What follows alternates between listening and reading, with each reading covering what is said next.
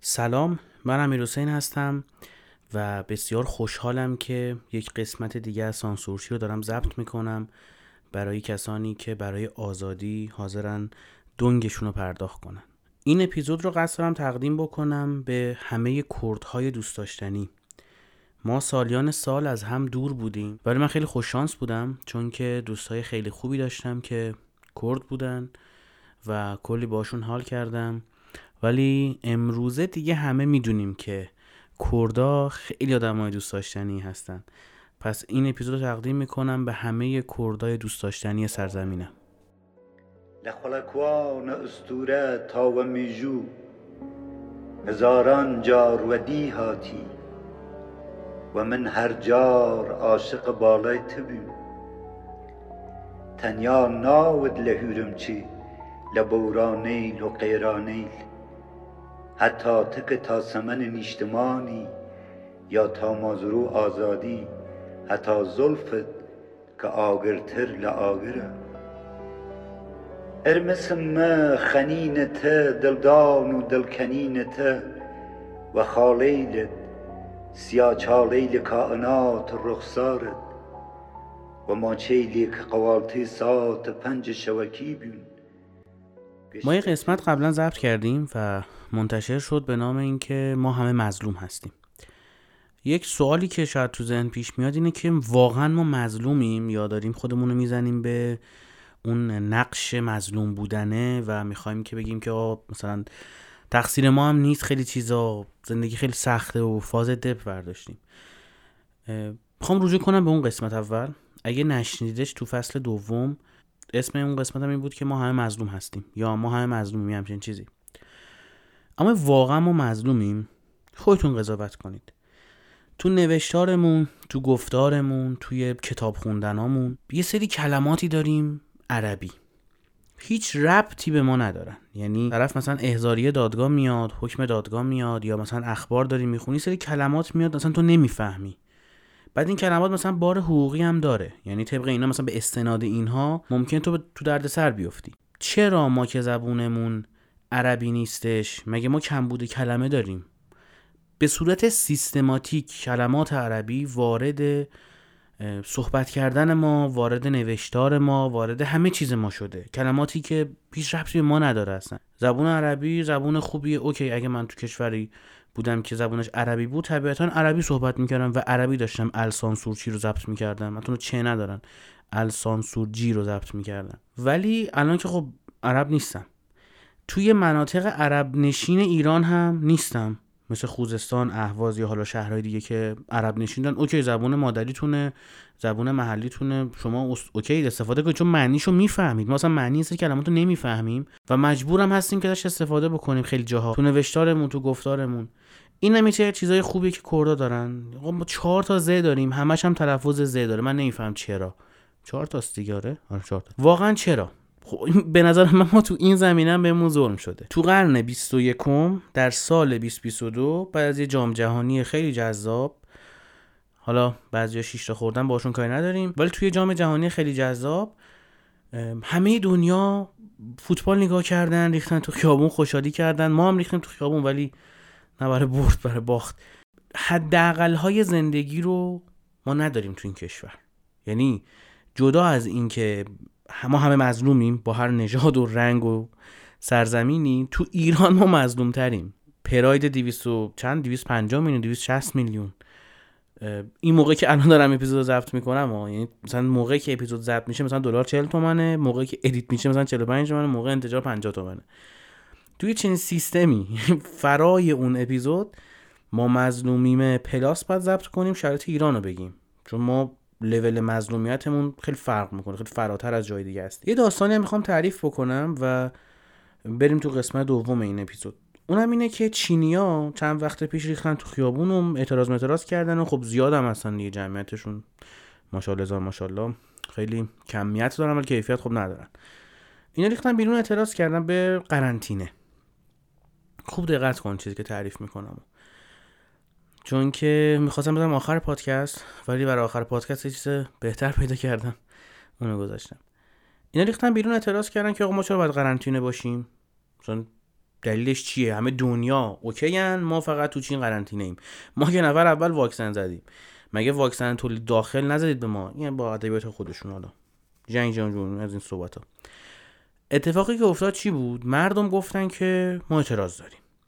حکومت یه سری دستمند و یه سری کارت شهروندی و از این چرت و پرتا داره برای چینیا بعد وقتی که طرف واکسنش رو مثلا نزده یا اون دوز نمی‌دونم انومی که اونا میگن رو نزده یا پروتکل رو رعایت نکرده وارد جاها نمی‌تونه بشه. مثل مترو مثل محل کارش یا هرچی از جمله خونه خودش. یعنی اگه شما خونه تو محله قرنطینه هستش و شما بیرونی وارد خونه خودت هم نمی‌تونی بشی. چینیه؟ دقت کن. چینیه؟ کفش نایک پاشه. رو دستش اپل واچه. گوشیش هم آیفونه. ولی گوشه خیابون میخوابه. به خاطر اینکه با قرنطینه مشکل داره و نمی‌تونه بره تو خونش. از نظر اقتصادی و مالی اوکی هن. ولی یه چیز خیلی با ارزشتر رو ندارن اونم اسمش آزادیه از اپل واچ و گوشی خوب و کفش برند و اینها خیلی گرونتره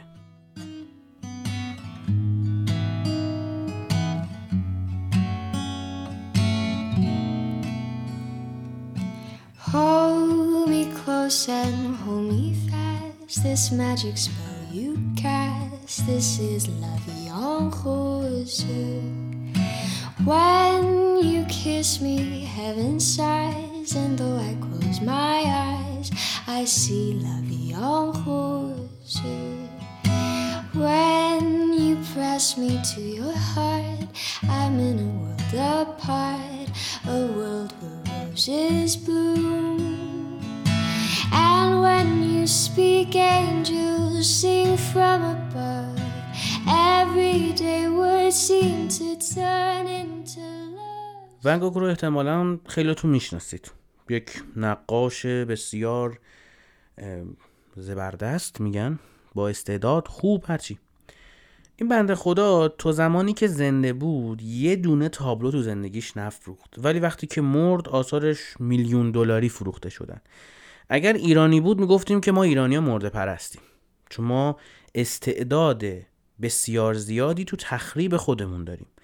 این هم من معتقدم به طور سیستماتیک داره انجام می‌گیره. کاری نداریم.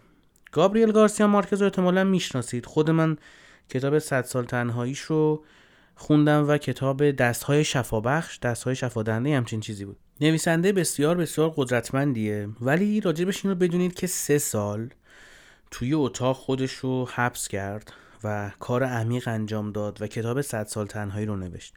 کتابی که حتما بخونیدش و حتما راجبش اپیزود ضبط می‌کنیم چون بی‌نظیر این کتاب. یه سری کتابا رو وقتی آدم می‌خونه من که اینجوریم قفل میشم. یعنی اصلا notification که گفتیم خاموش کنیم دیگه.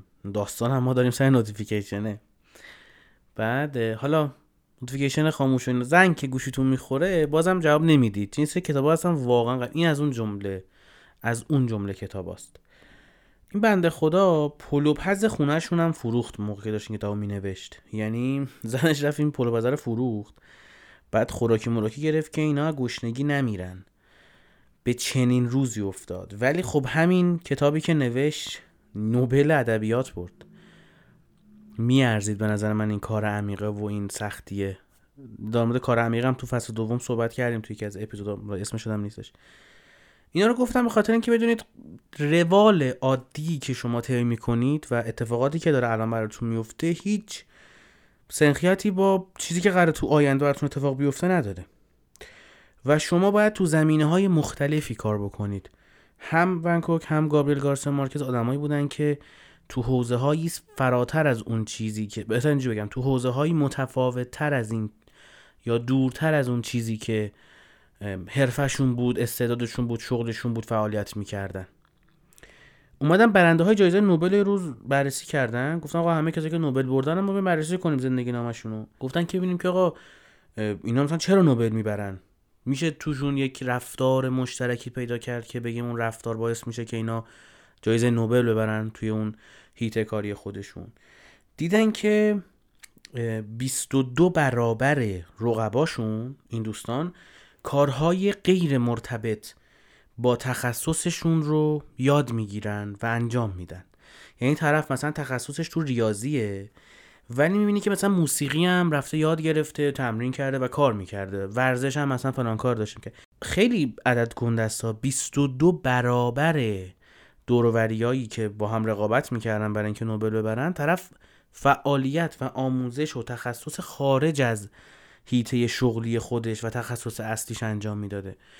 یعنی قفلی نزده بوده که آقا من مثلا فلان کارو دارم می‌کنم فقط هم همون کار رو باید انجام بدم. این خیلی نکته مهمیه ها. یعنی جان کلامی که می‌خوام منتقل بکنم بهتون اگه منتقل بشه بعد از اینکه گفتم قبول کنید ما مظلوم هستیم چون بعضی گفته بودن نیستیم این داستانه رو گفتم ببینید آدمهایی که خیلی بزرگ میشن یک لولی میشن مثل جورج اورول مثلا. واقعا تو نوشتار یک لولی رو به نظر من این آدم تاچ کرده که فراتر از یک نویسنده قوی بودنه. اینا خیلی فعالیت های متنوعی دارن تو زندگیشون. و شما همین کار رو انجام بدید. تمرکز بحثش جداست. اینکه شما یه فیلد رو روش متخصص بشید بحثش جداست. ولی غیر از اون کاری که دارید انجام می‌دید ازش دارید پول در میارید یا هنرتونه یا تخصص یا استعدادتونه سعی کنید دنبال چیزای دیگه هم برید. اینا به هم وصل میشه خیلی جاها و باعث اون جهش های عجیب و غریب میشه.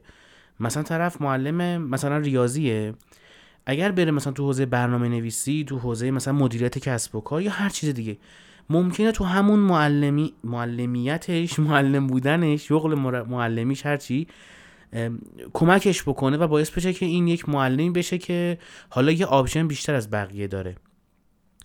با این پراکنده کار کردنه و اینکه از هر چیزی توک بزنی من okay نیستم و نه.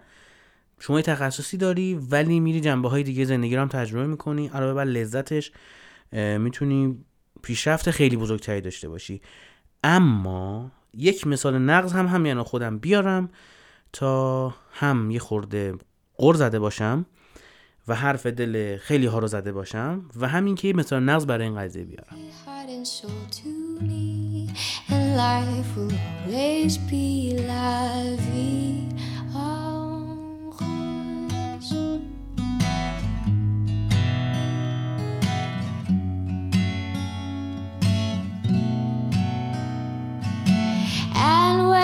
speak, angels sing from above. Everyday words seem to turn into love songs. Give your heart and soul to me, and life will always be vie. مثال نقض ما آقای مسعود اوزیله فوتبالیستی بسیار بسیار دوست داشتنی من خودم طرفدارشم و به نظرم از همه پاسورهای دنیا و همه هافک های بازی ساز دنیا بهتر بوده. آمارش هم تو رئال وحشتناک خوبه اونا که فوتبالی هستن قطعا میشناسنش. آدم دوست داشتنی بود اون موقعی که تو رئال بازی می‌کرد و با تیم مورینیو خیلی مچ بود و خیلی آمارهای خارق العاده از خوش به جای گذاشت. از غذا این دوستمونم جم از جمله اون آدمهایی که در خارج از هیته خودش که فوتبال و ورزشه فعالیت می‌کنه. فعالیت اصلی این دوستمونم اینه که حرف می‌زنه. حرف می‌زنه راجع به چیزی غیر از فوتبال یا راجع به جنبه دیگری از فوتبال. آخرین افاظات این دوستمون این بود که وقتی مراکش بازیشو برد توی جام جهانی که موقعی دارم اپیزود رو ضبط می‌کنم تازه تمام شده. مراکش که بازیشو برد فکر کنم اسپانیا رو حذف کرد. تو بعض بازی اسپانیا بود یا بعض بازی پرتغال بود. یه مصاحبه ای کرد و گفتش که اسلام مسیحیت رو شکست داد. و خیلی بولد شد تو کشورهای اسلامی و همه بهش پرابال دادن. ولی سوال من از این دوستمون این بود که بازی بعدی که به فرانسه باخت چی شد؟ یعنی اسلام از مسیحیت شکست خورد؟ زبونم لال؟ یا مثلا مراکش خب همه بازی که نبرد که باخت قبلیش هم آمریکا بود اتفاقا. یعنی اسلام از امریکا شکست خورد؟ ببین شما وقتی در موضع ضعفی وقتی هیچ چیزی برای ارائه نداری تو بحث اعتقاداتت تو بحث ایدولوژیت دست به این کارا می‌زنی. میای میگی که یه مسابقه فوتبال میشه سیاسی میشه ایدولوژیک اگه تو ببری میگی ما مسیحیت تو سهل گونه انسان رو شکست دادیم مثلا ولی وقتی ببازی صحبتی نمی کنی اتفاقا وقتی میبازی اون بازیکن خارجی مثلا کیو مثلا؟ لیونر مسی نمیاد بگه که آره مثلا مسیحیت برد. یا مثلا کریس رونالدو نمیاد بگه مسیحیت برد. چون اونا دارن فوتبال بازی می‌کنن. چون فوتبال جایگاهش جایگاه ورزشه تو زندگی یک اروپایی تو زندگی یک آمریکایی. این چرت و پرت ها رو ما زیاد میشنویم. تو داخل که خیلی میشنویم. تو خارج هم نمونهش مسعود اوزیله. آدمایی که فکر می‌کنن که خیلی می‌دونن. در حوزه مخالف تخصصشون هم حرکت می‌خوان بکنن ولی خب یک فاجعه به وجود میارن. یعنی این ریسکر هم داره اون داستانی که بهتون گفتم. ولی میشه یه خورده از ایدئولوژی دور شد و این چرت و پرت ها رو بیکاز میشه این کارها رو انجام نداد و این چرت و پرت ها رو نگفت و به تخصص هایی جدا از اون تخصص هستی خودتونم برسید. و در آخر این اپیزود یکی دیگه از ظلمایی که بهمون شده بود رو می‌خوام بهتون بگم و ببندیمش. مهمترین ظلمی که به نظر من به ما شده. به ما ظلم شده به خاطر اینکه ما دروغ گفته شده.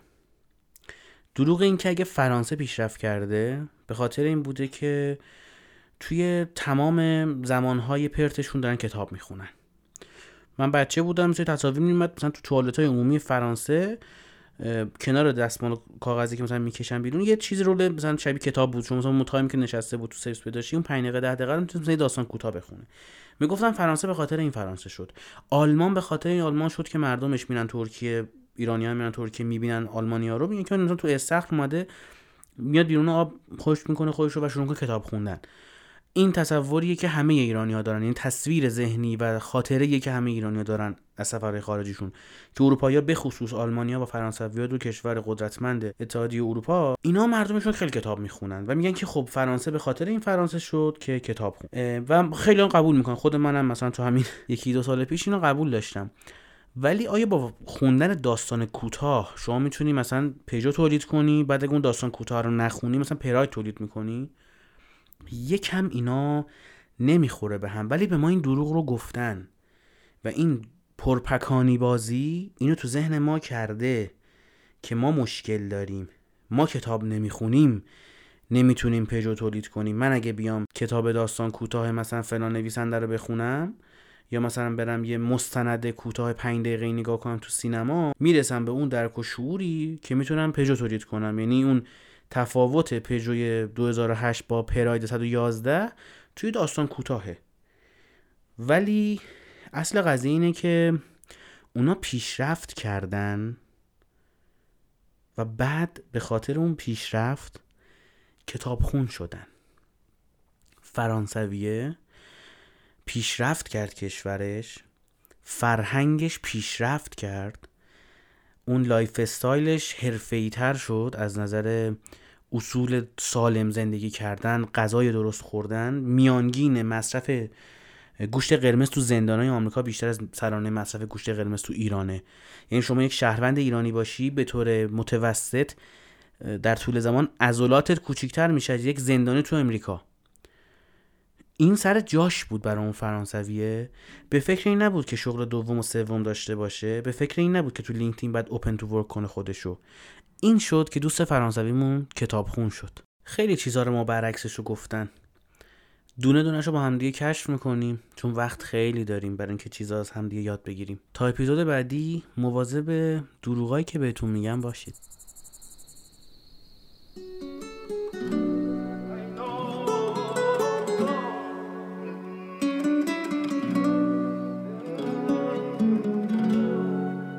J'ai bien compris le poids des mots, à chacun son fardeau. Je ne regarderai plus derrière moi s'il le faut, je roulerai sans rétro. Mais le temps a tout effacé, avec le temps tout s'en va. J'aimerais te parler de ces choses qui s'en vont et ne reviennent pas.